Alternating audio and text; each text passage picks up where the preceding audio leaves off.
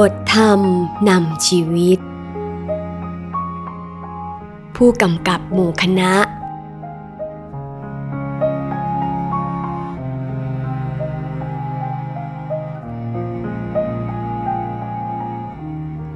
ในการอยู่ร่วมเป็นหมู่คณะนั้นจำเป็นจะต้องมีวินัยหรือระเบียบไว้เป็นเครื่องคอยควบคุมกำกับ ให้ผู้อยู่ในหมู่คณะนั้น ปฏิบัติเป็นแบบแผนอย่างเดียวกัน ไม่ละเมิดหรือล่วงล้ำข้อที่กำหนดไว้ หากว่าในหมู่คณะใด ผู้คนต่างก็ปฏิบัติตามวินัย หรือระเบียบสังคมนั้นด้วยความเต็มใจ หมู่คณะนั้นก็จะอยู่กันอย่างมีระเบียบม่วุ่นวาย ไม่เดือดร้อน ไว้เนื้อเชื่อใจกันได้ ความสงบสุขจะมีทุกหย่อมย่า จากบทเทศนา ปิตกะวินยกถา